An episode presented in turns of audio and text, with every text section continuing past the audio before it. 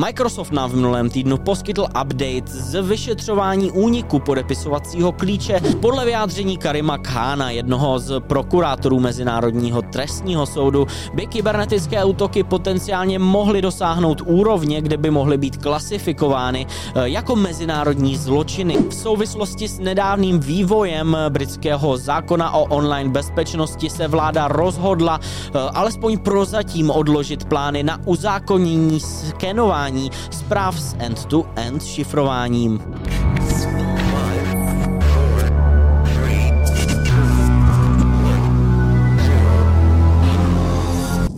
Hezký den dámy a pánové, mé jméno je Stanislav Novotný a já vás vítám u další epizody ale v Security Castu. Microsoft nám v minulém týdnu poskytl update z vyšetřování úniku podepisovacího klíče, díky němuž eh, APT skupina Storm 0558 v červnu získala přístup k e-mailovým schránkám 25 organizací, mezi které patřila i různá ministerstva Spojených států. Podle Microsoftu získala tahle skupina s vazbou na Čínu přístup ke klíči, který jí umožnil vytvářet autentizační tokeny ze Snapchatu pro produkčního podepisovacího procesu, který zhavaroval v dubnu roku 2021. Tenhle snapshot byl v souladu s interními procesy Microsoftu převeden k analýze z produkčního prostředí do eh, testovacího prostředí a systémy, které skenují takhle přenášený obsah s cílem identifikovat případné přístupové údaje, tenhle klíč eh, obsažený v tomhle snapshotu ale neobjevili. Ke snapshotu umístěnému v testovacím prostředí Získala následně skupina Storm 0558 přístup s pomocí kompromitovaného účtu jednoho z inženýrů společnosti Microsoft. Microsoft ale nemá k dispozici logy, které by tenhle postup jednoznačně dokázaly. Podle eh, poskytnutých informací se ale zdá jako nejpravděpodobnější. Microsoft tak mimo jiné opravil chybu, díky níž se tenhle podepisovací klíč ve snapshotu paměti objevil a rozšířil postup skenování eh, materiálu přenášené přeneseného z produkčního do testovacího prostředí, tak aby v podobných situacích byly eh, případné podepisovací klíče správně identifikovány.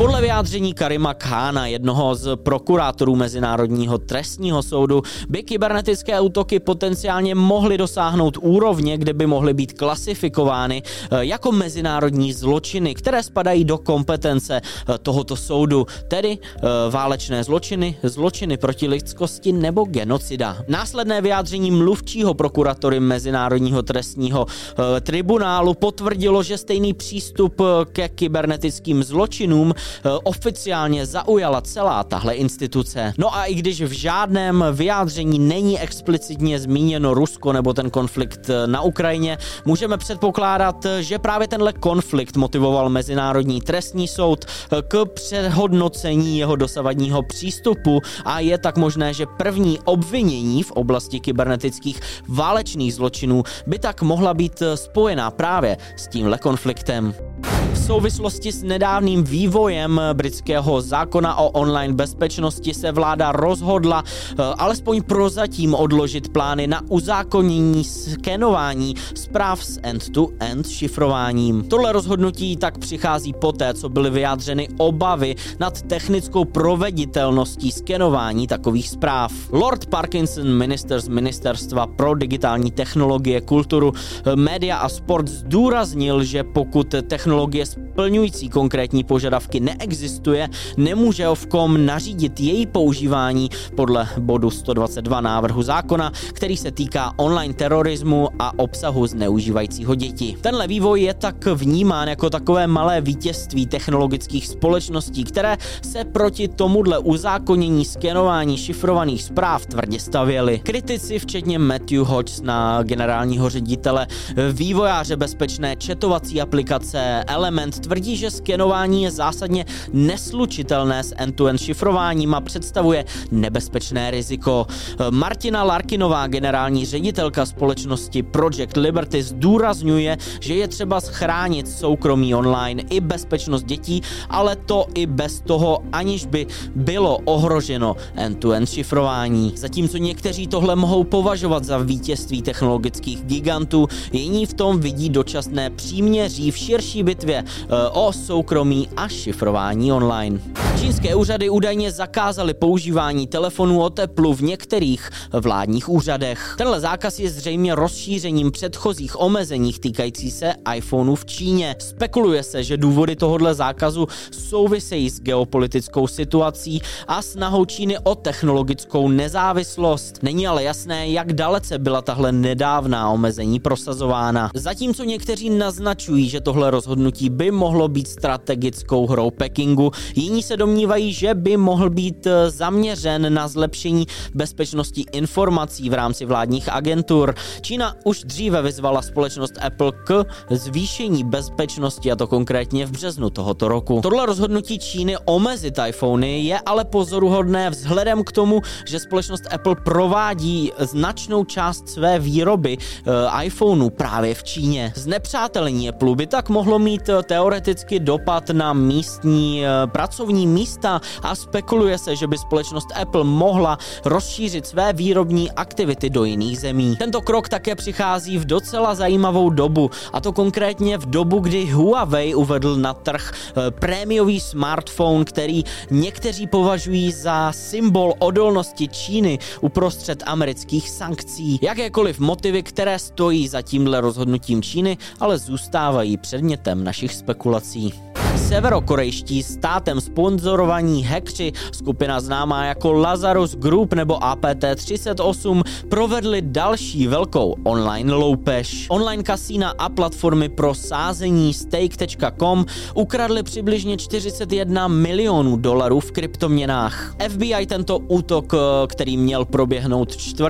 září, potvrdila a právě ona ho připsala téhle známé severokorejské skupině Lazarus Group. Spoluzakladatel společnosti Stake.com popsal tenhle útok jako sofistikované narušení, které zneužilo službu používanou k autorizaci kryptografických transakcí. Navzdory značné odcizené částce ale Stake.com hodlá pokračovat ve své činnosti. Skupina Lazarus Group je ale skupina, která je zodpovědná za řadu vysoce prestižních hackerských útoků v celkové hodnotě výnosu z těchto aktivit přesahující miliardu dolarů. Jenom letos ukradli více jak 200 milionů milionů dolarů v kryptoměnách, eh, přičemž FBI pohyb těchto prostředků sleduje. Odborníci také spekulují, že Severní Korea by mohla tyhle prostředky získané z uh, krádeže kryptoměny používat k vývoji svého programu jaderných zbraní. Nukib vydal přehled kybernetických incidentů pohledem Nukibu za srpen. Podle něj v srpnu došlo k více než dvojnásobnému nárůstu registrovaných kybernetických incidentů oproti červenci. Tenhle nárůst byl ale také ovlivněn další vlnou DDoS útoků eh, vedených skupinou No Name 05716. Tomhle přehledu se ale Nukip také věnuje jednomu z nejaktivnějších ransomwareových gangů Logbit. Dle zjištění experta Joe DiMaggia je prý eh, fungování tohodle gangu v posledních měsících výrazně ovlivněnou řadou interních problémů. Jedním z nich mají být například problémy se zveřejňováním ukradených dat a to kvůli nedostatečné interní infrastruktuře. Ke kyberprostoru se vyjádřila také policie.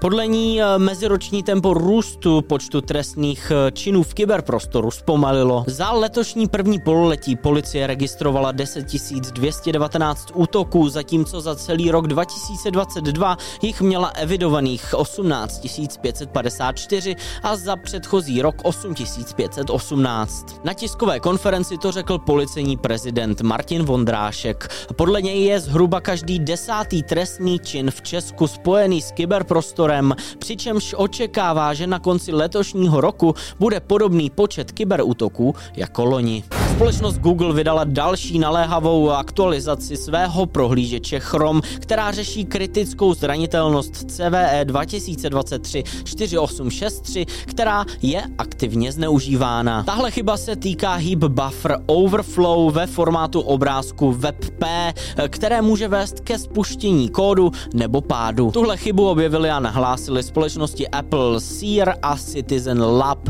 Společnost Google nezveřejnila všechny podrobnosti, zranitelnosti, eh, ale přiznává, že je tahle zranitelnost už aktivně zneužívána. Společnost Apple také vydala aktualizace zabezpečení, včetně aktualizace pro CVE 2023 41064, problému buffer overflow souvisejícímu také se zpracováním obrázků. Pokud jste uživatelem prohlížeče Chrome, pak tak doporučujeme určitě aktualizovat na nejnovější verzi. No a to je ode mě pro dnešek všechno. Já vám moc děkuji, že jste se ke mně znovu připojili. Na obrazovce ještě vidíte dnešní Meme of the Week. No a já se s vámi loučím a příští týden na viděnou naslyšenou.